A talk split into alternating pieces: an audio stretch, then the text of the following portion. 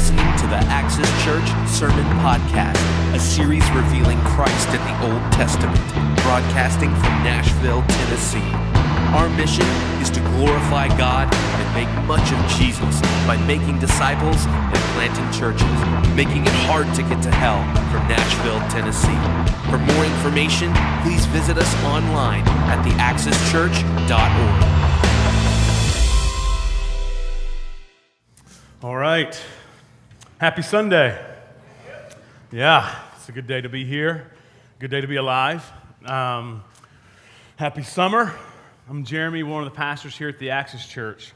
And uh, we are a three and a half year old church, still new, figuring things out. Actually, next, next week, I think, uh, no, the second week of July, it was July 7th. So I guess the first week of July will mark four years that, that my family has been in Nashville, that we've been in, in Nashville together as a family. Um, four years ago, we moved. I came in April of four years ago. My whole family came in July. And uh, it's beautiful. It's amazing to see what God has done. Um, I've, learned, I've learned so much. Um, I've changed so much. I've seen so many of you all affected by Jesus and changed by His Holy Spirit uh, over these last four years, and it's amazing. And so, whether you're, this is your first Sunday here, or this marks a year for you, or two years for you, or perhaps you've been with us from the very beginning, uh, man, I'm glad you're here. And I want you to be encouraged, regardless of where you're coming into the Axis story. I want you to all leave encouraged today. I want you to leave changed. I want you to leave captivated on Christ. Um, I would love for us all as a church collectively and then scattering as the church individually to that be the posture and song of our heart of Jesus Christ be, being lifted higher, of Him being exalted more, of Him being celebrated and recognized and praised and considered more and more and more every day that we live our life, every week that we live our lives, every year that we have this trajectory of growth and health and excitement of who Jesus is and being changed into being more like him. This is, this is a hope and this is a prayer for me as well as it is something I pray for you as our church. This morning, we're going to be considering some of these things that get us going in that trajectory of loving Jesus and making him famous and experiencing him uh, personally day to day. So go ahead and turn to Exodus chapter 16 this morning. We are week nine into a 16 week series of looking to Jesus in the Old Testament, trying to find pictures and glimpses, uh, illustrations, or types of who Jesus is and what he did in the New Testament, but seeing those pictures and types and, and shadows of Jesus in the Old Testament. Um, one of our men here at the Axis said that the best thing to do is to take the New, Old Testament intro page, like the title page of the Old Testament, and the title page of the New Testament, and kind of rip those out of your Bibles um, because it's really one, ultimately, one testament. It's one story of Jesus. It's one story of God pursuing us and bringing us to Himself through the work of Jesus Christ. It's God loving us and restoring us back into friendship, into relationship with Himself through Jesus. That's the story of Scripture. It starts in Genesis and ends in Revelation. It starts in a garden and ends in a city.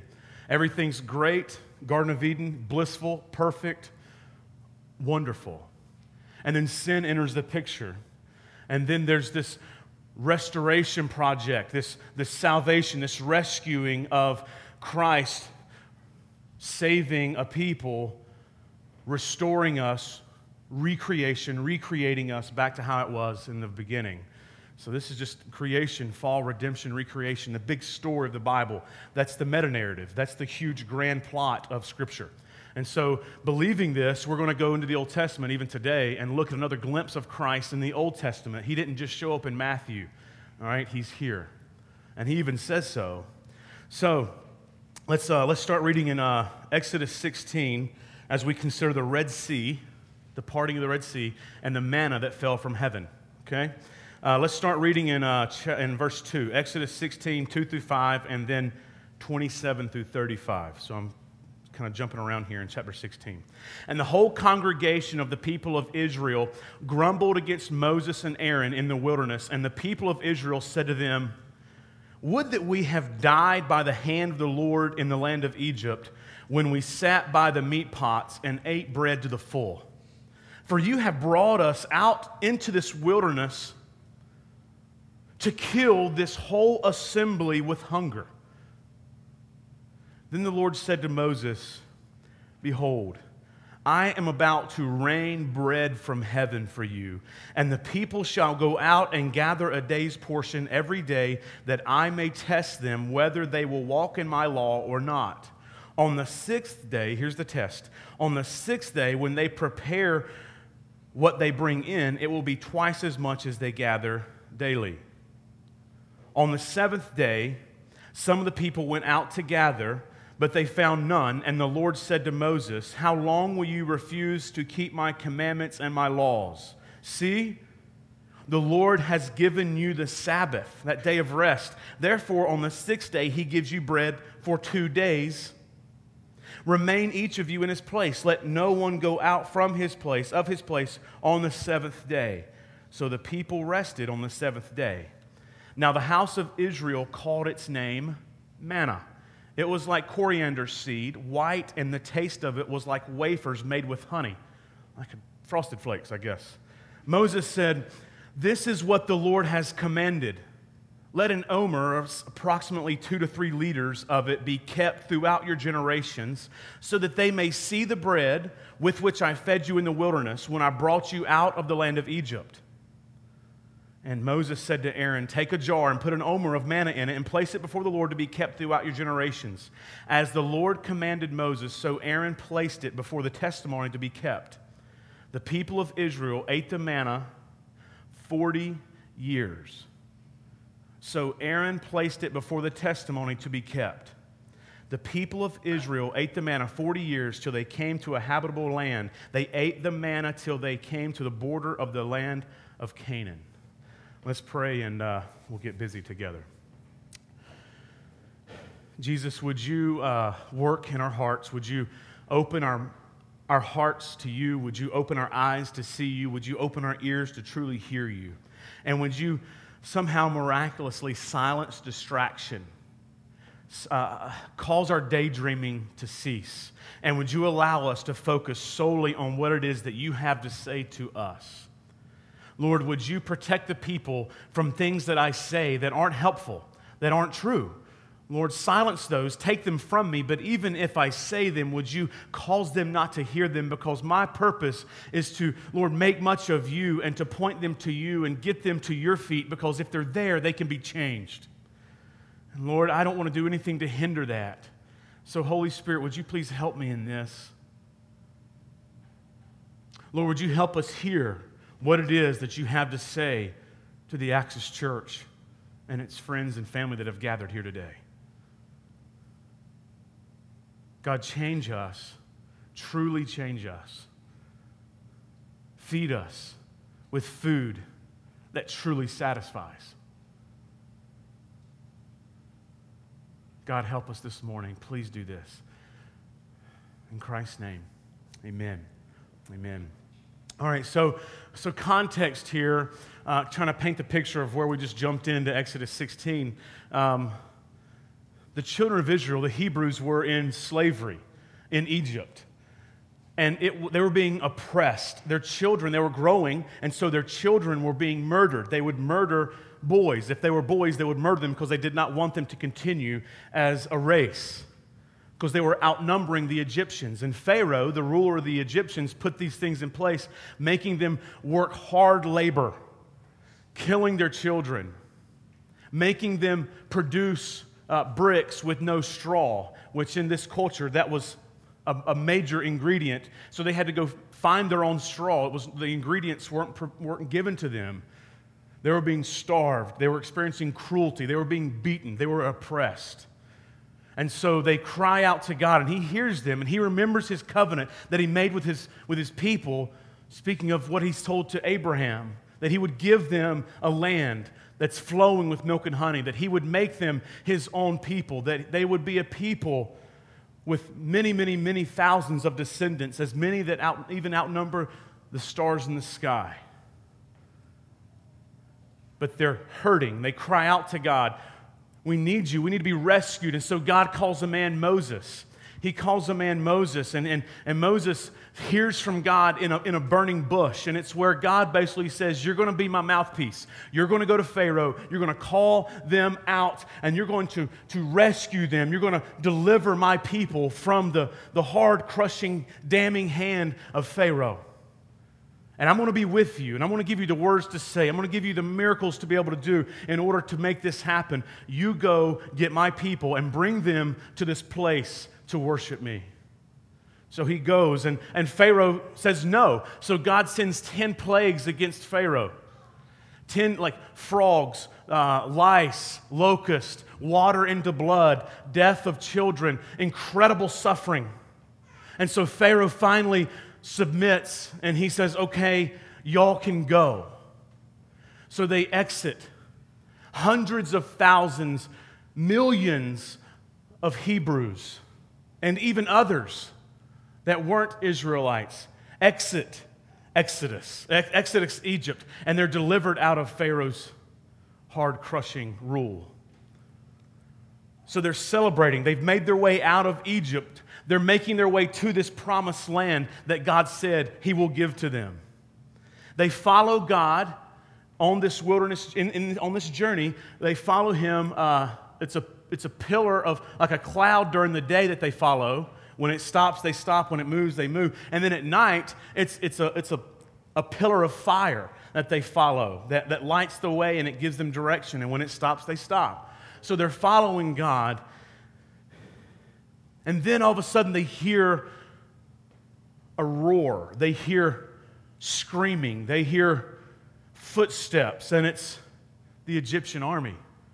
It's every man that could assemble to get on this journey. It's every horse, it's every chariot, and they're tracking down. Pharaoh had once again changed his mind, and he wants his slaves back.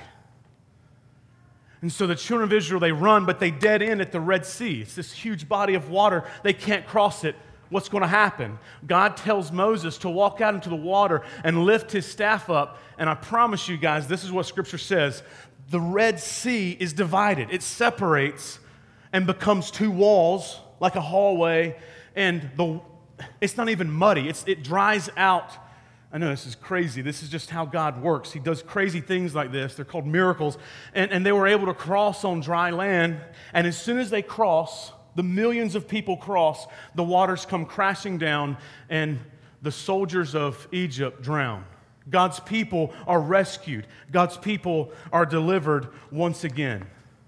Today, we're looking at another story of how God delivers and how He protects His people. After they had crossed the Red Sea, they take a deep breath. They hang out for a few days and they realize this side of the sea is dry. This side of the sea, there's no life. This is a desert, this is a wilderness. And by the way, our food that we got as we left Egypt is gone. And we're hungry. So, Exodus 16, 2, and the whole congregation of the people of Israel grumbled against Moses and Aaron in the wilderness. Anytime you see the word grumbling in the Old Testament, it's extremely negative and it's extremely arrogant very prideful. They're in this wilderness, they're in this desert. Life cannot be sustained in this type of place. But notice that they're following God, the pillar in the cloud. They're following God, and where does He lead them?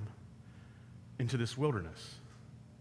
So God is the one who's leading them here and taking them there. He's leading them into a hard place. He's leading them into a difficult spot. He's leading them into a tough scenario, and this is God's plan. This is God's journey that He's bringing His people on. Then you see in verse 3, basically, He says, they say to, to Moses and Aaron, you know what? We had it better in Egypt.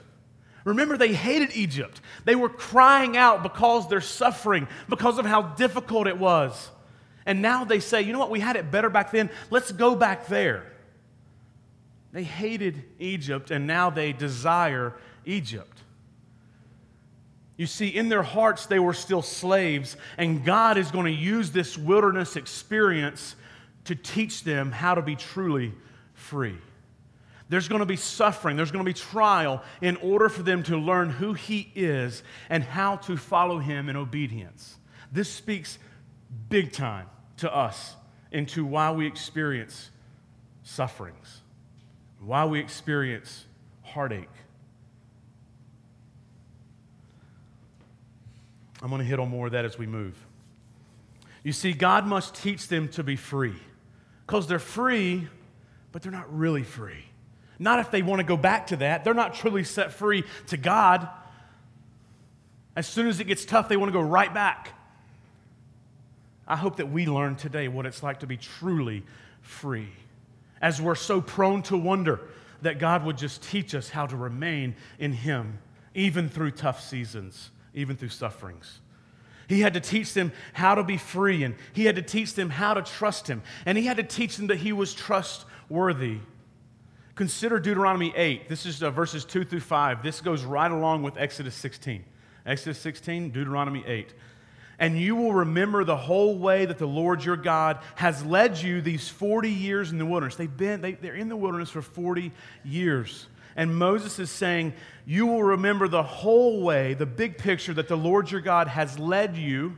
He's leading you these 40 years in the wilderness wondering that he might humble you.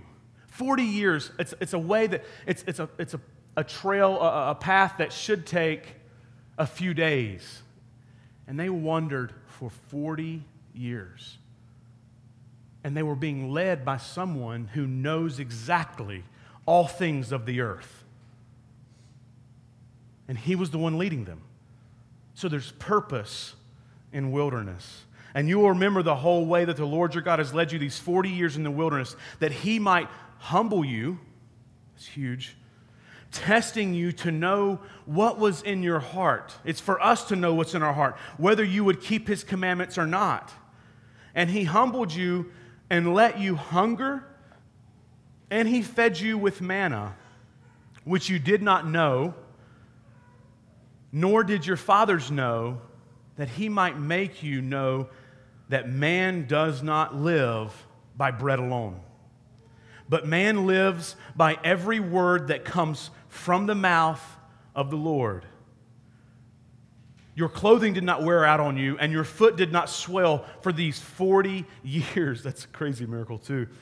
Know then in your heart that as a man disciplines his son, remember this, we're going to pick this up later. As a man disciplines his son, the Lord your God disciplines you wilderness discipline from a father to a son. Remember how the Lord humbled you and tested you. He tested you in order for you to know what was in your heart. So there 40 years in the desert, in the wilderness. It wasn't, it, it was for education and training, not worried about a destination, a physical destination, or transportation of getting from point A to point B, literally, physically. It was getting them to see God. It was teaching them. It was an educational thing not just a destination type of thing. Now consider the rest of uh, Exodus 13, 2 and 3. And the whole congregation of the people of Israel grumbled against Moses and Aaron in the wilderness. And the people of Israel said to them, Would that we have died by the hand of the Lord in the land of Egypt. When we sat by the meat pots, which they didn't, and ate bread to the full, which they didn't, for you have brought us out into this wilderness to kill us all with hunger to kill the whole assembly with hunger. Why have you done this? They're grumbling, they're angsty, they're angry. Why are you doing this? If we're going to die, let's die full. Let's die back there where we had it great, which they didn't, but it's the lie of, of, of the enemy. So, what does God do? After they grumble, after all that He has done miracle, protection, deliverance, miracle, protection, deliverance God is so faithful. Perhaps they felt like it was a great plan to leave, but now there's no plan to stay. Like, what's, what's next? So they grumble. There's no plan for food. Perhaps they've grown to expect God to be miraculous and do something. Okay, we're hungry. Now, come on, you fix these things. Like, what's up? What's next? So they're grumbling. They're, they're asking for Moses and Aaron to provide. They get very hostile. So, in response to their grumbling, Let me just first say, naturally to authority, when this type of thing happens, it's like, hey, you listen. I am faithful and I brought you out here. You don't talk to me like that. You don't question me, right? Who are you? All right, check this out. See what God does in verses 4 and 5. Behold, Moses, behold, I'm about to rain fire of judgment upon you for your grumbling. It's not what he says, is it? Behold, I'm about to rain bread from heaven for you. In response to their grumbling, he rains grace. And the people shall go out and gather a day's portion every day, that I may test them whether they walk in my law or not. God doesn't leave you, He provides bread for you and tells you how to get it. By the way, you shouldn't have bread in the desert. When you're in the desert 40 years, your supplies they're gone and there, there's no way of, of having bread bread for millions of people God providing bread in the desert teaches us that the very best circumstances without God is still a place of death. The very best places are death without God. And it also teaches us that tough times, wilderness times, difficult times with God can be a place of growth. It can be sweet. It can be a place of joy. These tough seasons can be making you better or it can be making you worse. It'll make you bitter or better, but you will not remain the same. When trials come, when wilderness seasons are around you, which is the norm for believers, the normal Christian life is that of suffering, it's that of the wilderness life as we're persecuted but not destroyed. We're changed. We do not remain the same through suffering. And it's as we go through these wilderness seasons that we experience healing and we grow deep as individuals. You see, you're justified, you're made righteous before God instantly through faith and belief in Jesus Christ. But you're sanctified, you're changed practically slowly.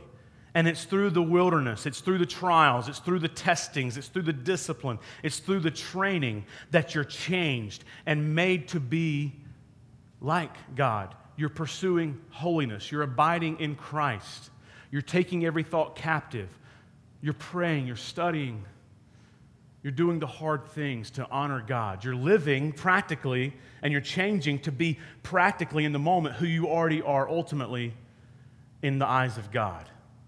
So, the way that theologians word this sometimes is, is yeah, we're saved, but we're also being saved. We're being made into who we already are in the eyes of God.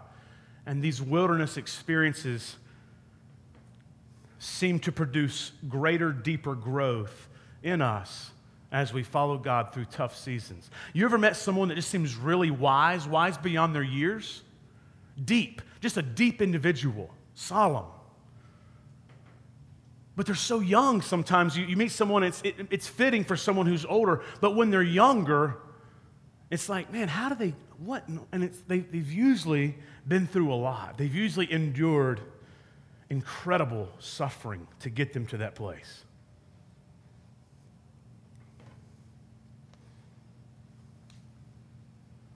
Consider Romans 5. It says, We rejoice in sufferings Knowing, how do you rejoice in suffering? Well, it's knowing that suffering produces endurance, and endurance produces character, and character produces hope. So ultimately, hope comes from enduring sufferings. People with depth usually get that from experiencing pain. Superficial thinking, no concept for enduring tough times, lack of wisdom you only change from that state by going through wilderness seasons. You want to be strong, you want to be wise, you want to be deep, you want ability, you want depth. It's going through tough seasons and keeping your eyes on the Lord as you go, trusting Him. That produces these things in you. Yet our society pushes away from this. We're taught to, man, when you, you deserve better, and, and, and here's a pill, here's an injection, here's a treatment, so that things can get better right now. But character building is a process. Being truly liberated and set free is a process.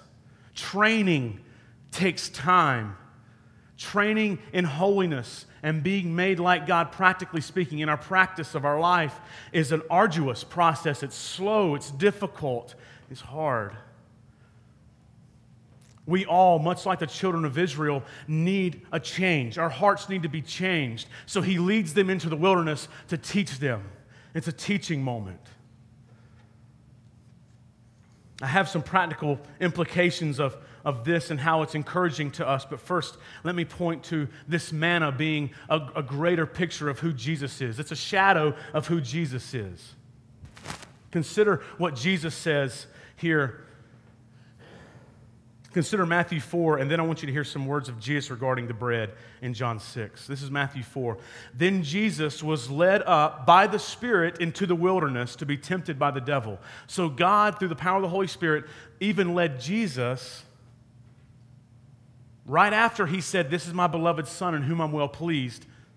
Right after the baptism of Jesus, he sends him into the wilderness to be tempted. After fasting 40 days and 40 nights, he was hungry. That's probably one of the understatements of Scripture. Um, yeah, he was. And the tempter came and said to him, If you are the Son of God, command these stones to become loaves of bread. Bread in the wilderness? We've seen this before. But he answered, It is written, Man shall not live by bread alone. He's speaking of physical but by every word that comes from the mouth of God. There's something that sustains greater than the physical needs being met. There's something greater that Jesus is pointing to here, and he unpacks it for us in John 6. Do not work for the food that perishes, Jesus says, but for the food that endures, that endures to eternal life, which the Son of Man will give you. For on him God the Father has set his seal. And then the Pharisees said to him, what must we do to be doing the works of God? And Jesus answered them, This is the work of God, that you believe in him who he has sent. So they said to him, Then what sign do you do that we may see and believe you? What work do you perform?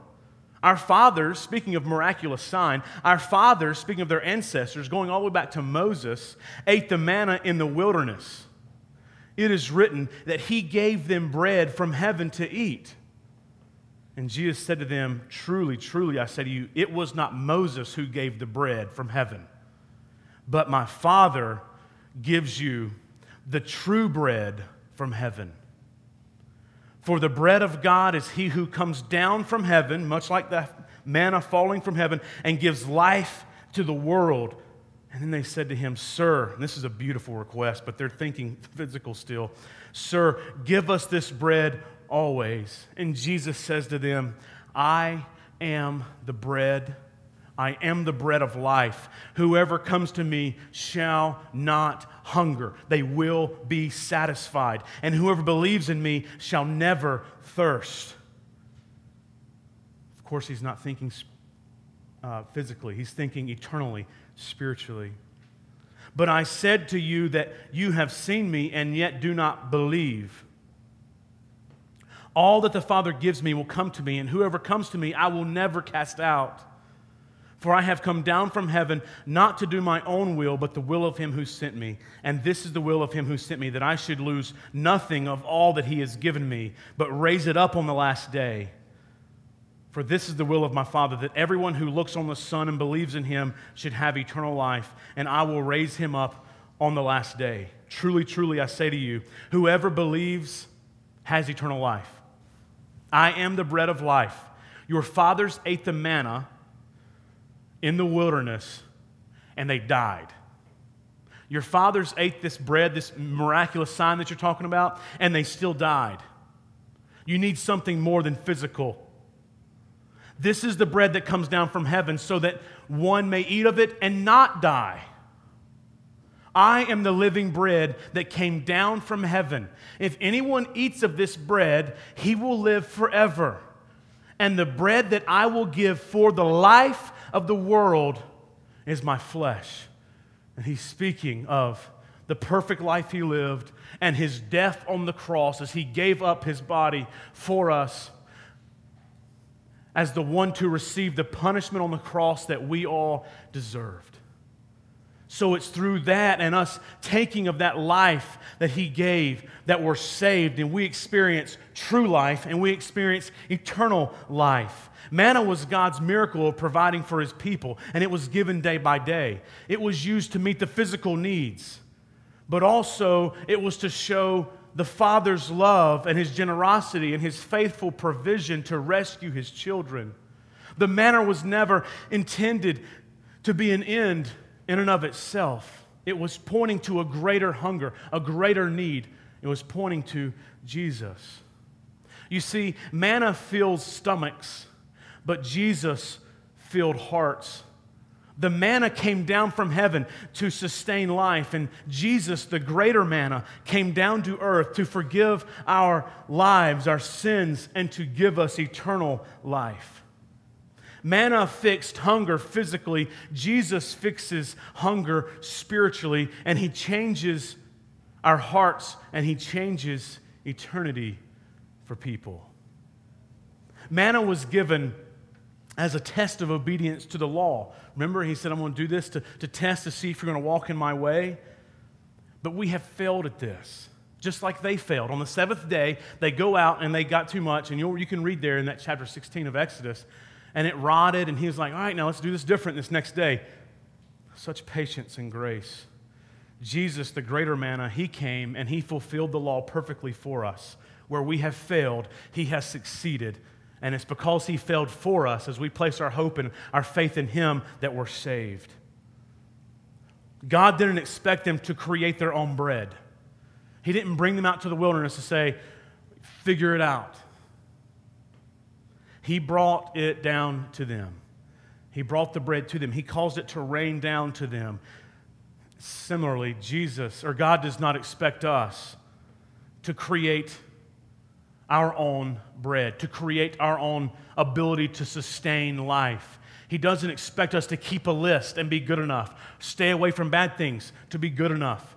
He doesn't expect us to jump up to the heavens to be righteous enough. So he brings Jesus down to us. It rained manna when they deserved it to rain wrath. And yet, Jesus, not deserving of wrath, it rained wrath upon him on the cross so that we would not experience the wrath of God. He took it for us so that we can be forgiven. The Hebrews had a need that they couldn't satisfy. And God gave the Hebrews manna, physical bread, to satisfy their physical need, hunger.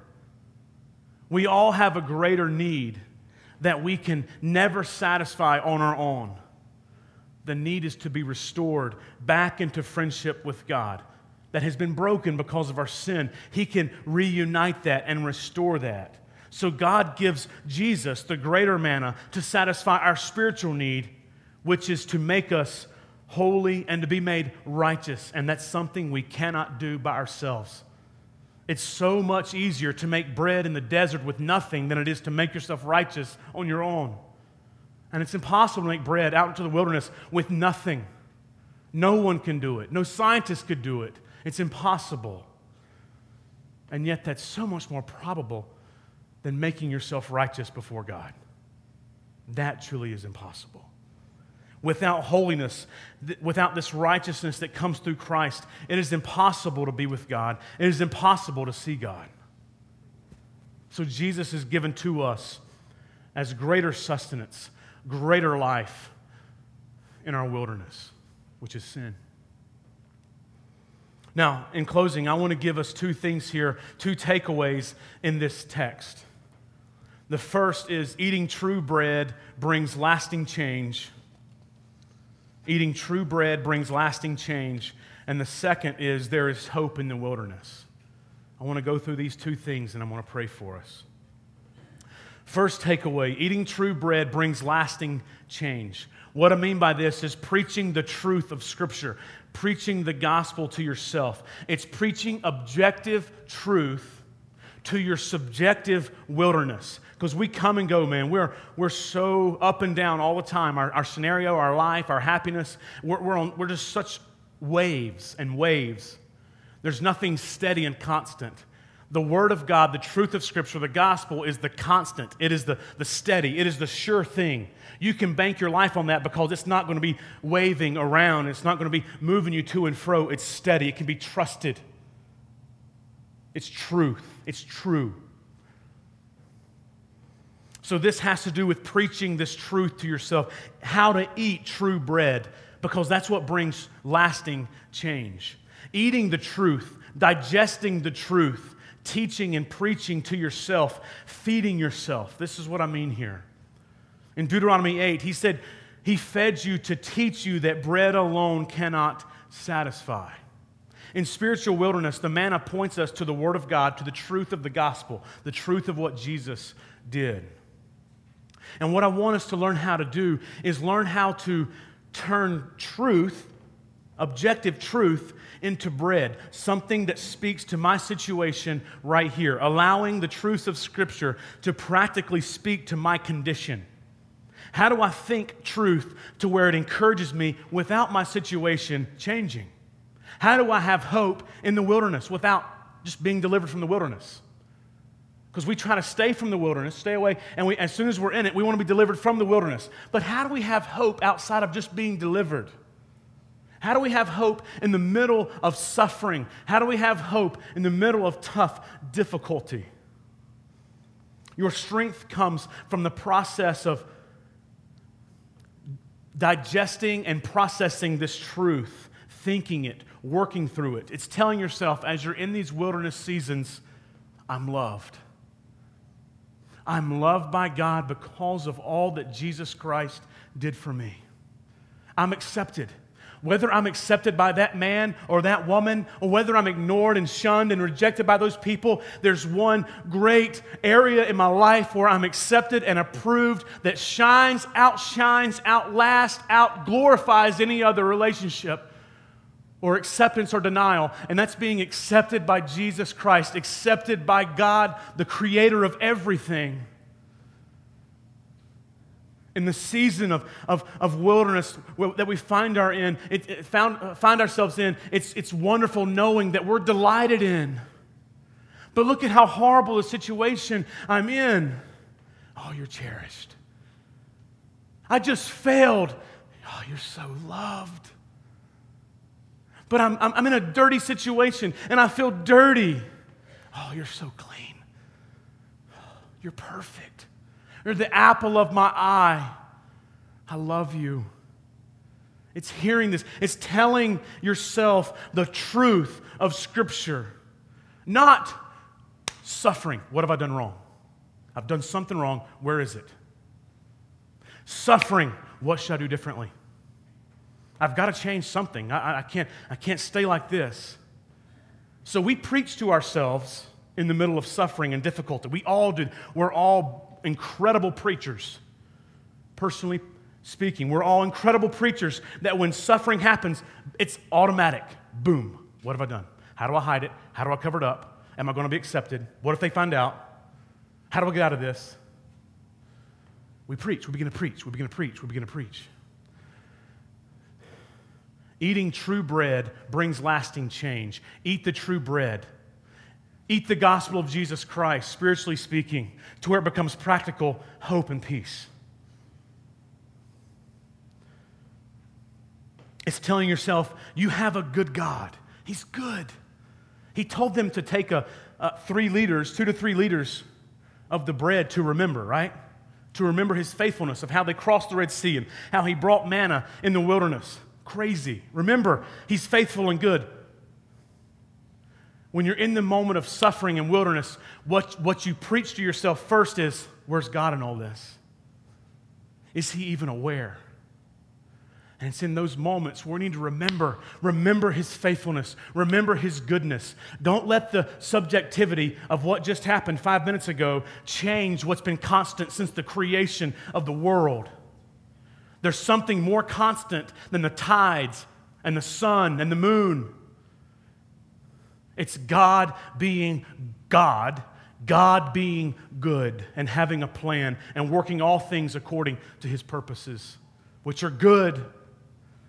It's knowing this, it's, it's, it's preaching this so that you believe it.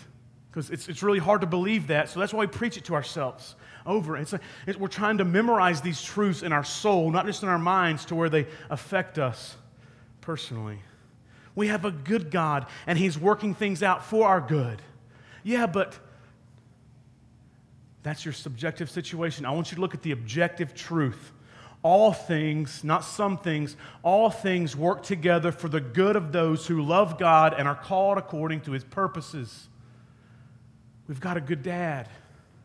He's got a mysterious big plan. We don't have it all figured out, but we trust in that rather than the subjectivity of our, of our wave, of our situation, of our trials and sufferings. Allow these truths to speak into your situation, and that brings hope and that brings comfort. It's the fact, it's preaching to yourself, you know what? What Jesus did guaranteed me that one day there'll be none of this stuff. There'll be no suffering. There'll, there won't even be a tear. He's going to wipe away all tears. It's going to be, everything's going to be made new. Everything is going to be made new. And I want to be there. It's having even hope like that. It's tasting this truth. It's thinking it. It's processing. It. It's working its way out. We, we try this by, by taking drugs. We try this by drinking away our problems. So we preach that way. We, we try to cope and, and, and handle our situation through these things rather than digging deep and learning how to preach truth. We'd rather just forget it. But there's hope. You don't have to mask it, you don't have to cover it. No good thing does he withhold from those he loves. You may be asking for a poisonous snake and praying for a poisonous snake, thinking it's bread, and God says, No, I'm not going to give that to you, but I want it. No, God, you don't love me. It's love that's telling you this is poison and you don't see it, so I'm not going to give it to you. I'm going to give you this. That's a stone, that's bread. That's a stone, that's bread. I want the snake. No, just take this bread. Would we see that He's good and that He has good things to give us like this? Our God is faithful, He is a good giver. What we should look for is not the temporal, fleeting, materialistic stuff, but look to Jesus. That's what our soul craves, whether we realize it or not. That's where true strength and sustenance is found, nourishment is found, is in Jesus. We all have this hunger. We all have this craving. You see, we're all created in the image of God. And, and what this means, in part, is that we have a God shaped void. The void is caused by our sin. And that void can only be changed and filled with a personal relationship with Himself. This void can never be satisfied by better health. This void can never be satisfied by more friends and being accepted by more and rejected by a less of a crowd of people. This void can never be restored and, and filled by having the perfect family. This void can never be satisfied by doing enough social justice and outdoing the bad in your life with good. This void can never be satisfied by fame, notoriety, by more money, a bigger paycheck, a bigger house. This void can never be satisfied by, by comfort and safety. this void will never be satisfied by having greater control of your life, keeping you from wilderness, because it's inevitable. This void will never be satisfied by you conquering your fears. These are counterfeit breads that cannot satisfy. We were seeing it just a while ago. No other name but Jesus.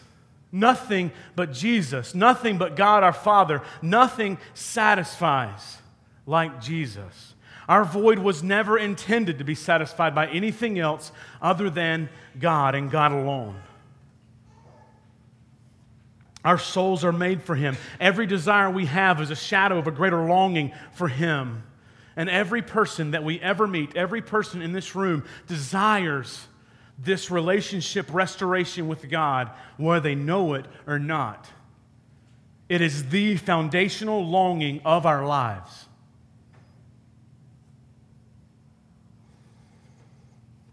My prayer is that you would look for this hunger to be satisfied in Christ and experiencing what it's like to be accepted by God because He will satisfy.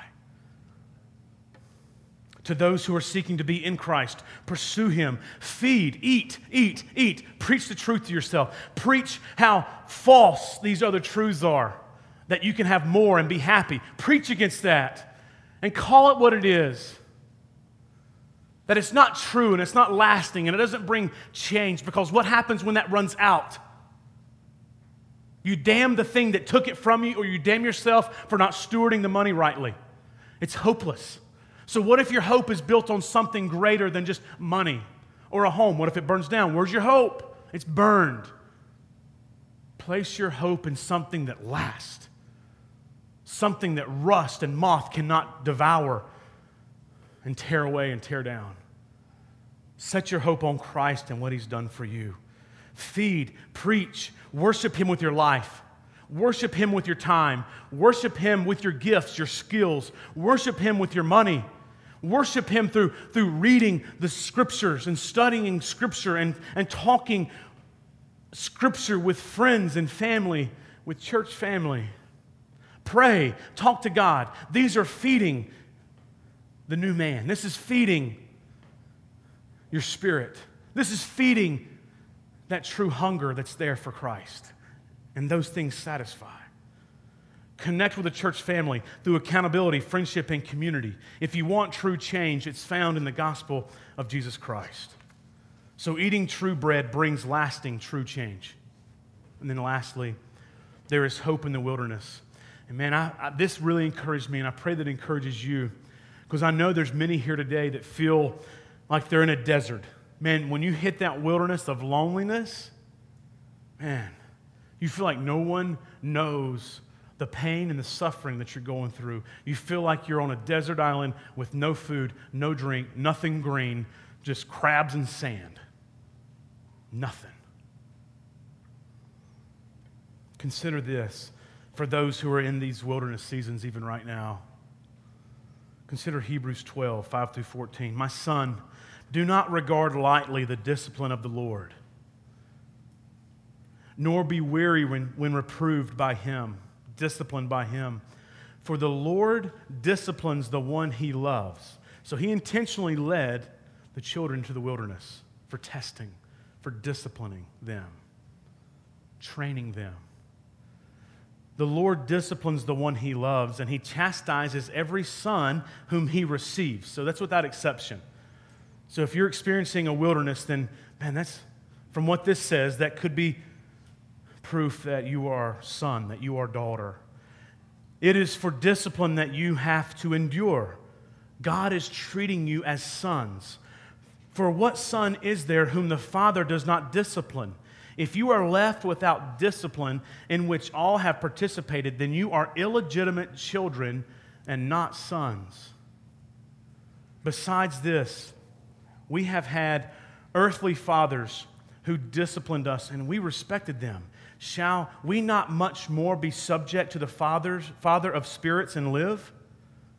For they disciplined us for a short time as it seemed best to them.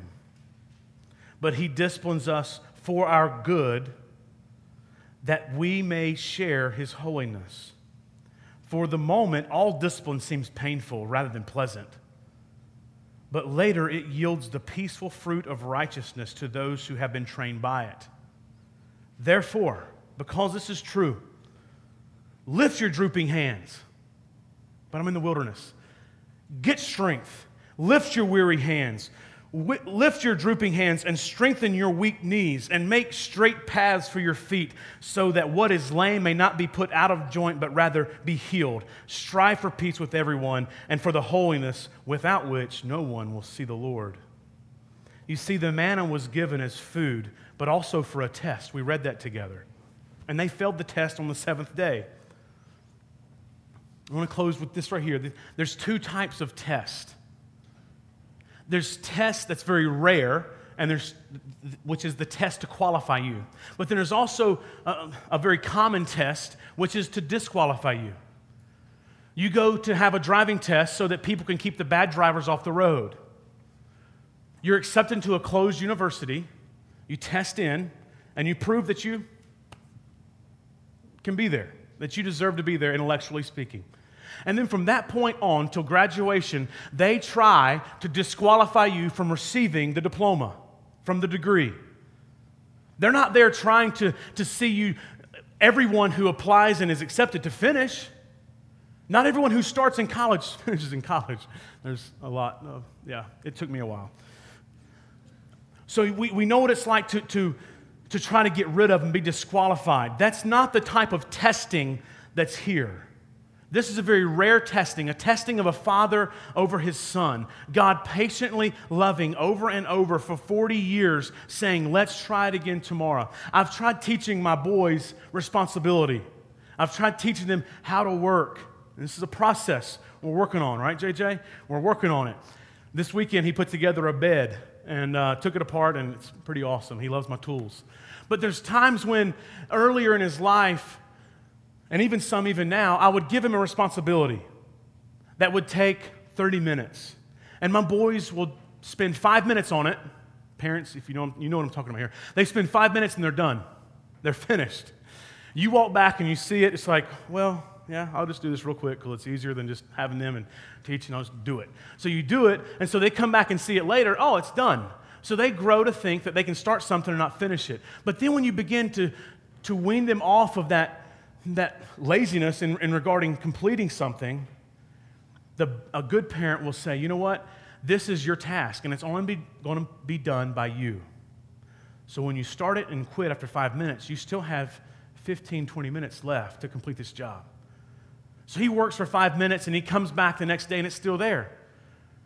Son, why didn't you finish this? Well, I thought you would finish it. No, no, no, no, no. No, this is for you. I want you to do it. So he, he works on it some more the next day. Son, why isn't this finished? Well, I thought you would finish it because you finished stuff for me before. No, this is for you. And so he finally finishes it. Good job, son. That is how this word testing is used here with, in regards to the manna.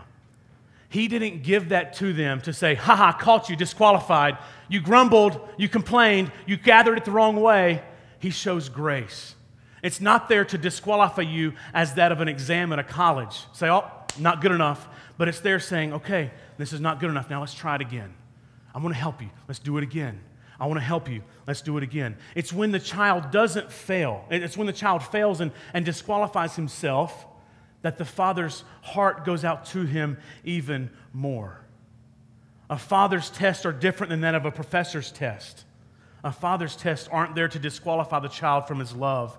The more that they struggle, it's as if the father somehow begins to love and the heart goes out more longing for something better for them.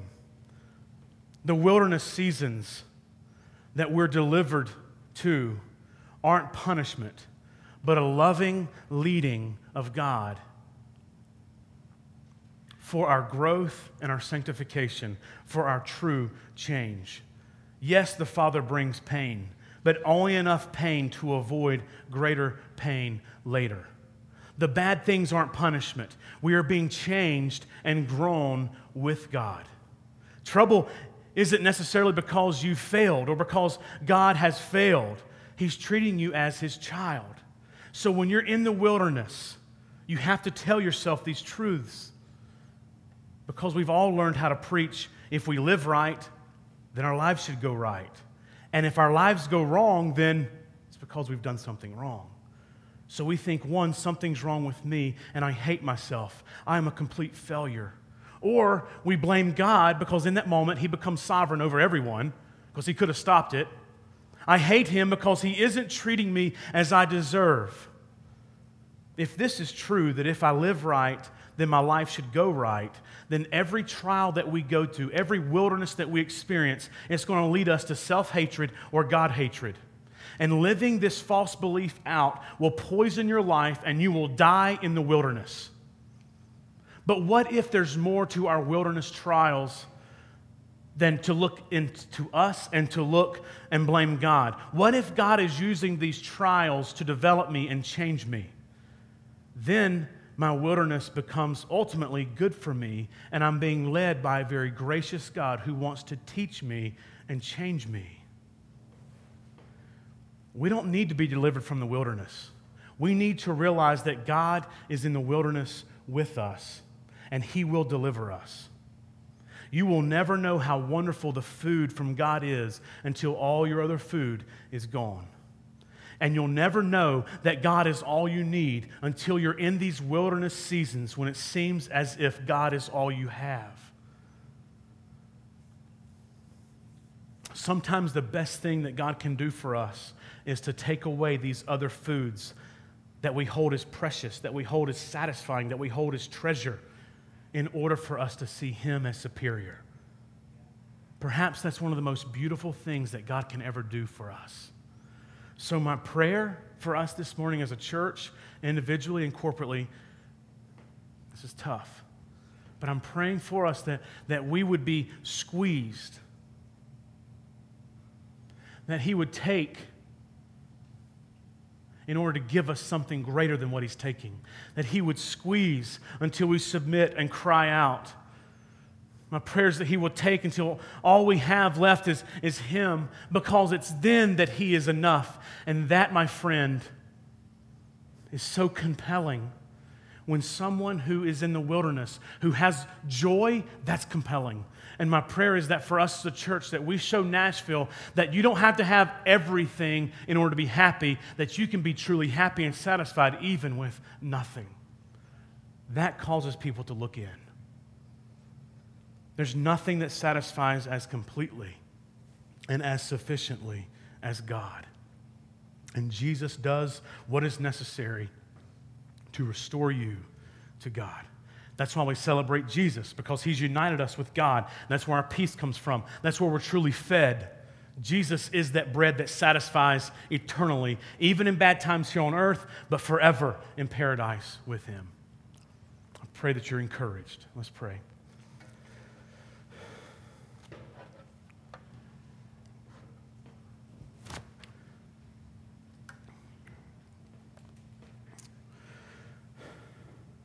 Lord, I, I thank you for this, this truth. Lord, I pray that it is taken and it is understood and, and that you use it to nourish us. Lord, would you use it to convict us and, and, and to bring us to our knees, to, to call out to you and to pray to you? Lord, would, would we all uh, trust you more and, and would we see you as true and, and good, not just when we are removed from wilderness and trials and sufferings, but in the midst of wilderness, in the midst of suffering, in the midst of trials. Lord, would you grow us in trusting you as a group of people, as a body, as a community of faith? Would we, would we grow to believe you and trust in you regardless of our situation? And then individually, Lord, that make up this body, Lord, would we, would we trust you in the seasons of little? And not just in the seasons where there's much. Lord, would you, would you teach us these things? Lord, help those people now that are in the wilderness right now and they feel lonely, they feel abandoned, they feel dry. It was, it was a miracle for them to get here today. And honestly, they can't wait to leave. Lord, would you encourage that heart? Lord, would you give them the words? Give them the words to call out to you. Lord, even if it's a hurt, even if it's I'm in pain, even if it's just crying out, I'm lonely, and I don't feel like you're there. Lord, you responded to the grumbling of hunger by giving bread from heaven and giving grace. Lord, would we be willing enough to speak how we truly feel, knowing that you're going to give us grace? God, help us. Help your people. In Christ's name, amen.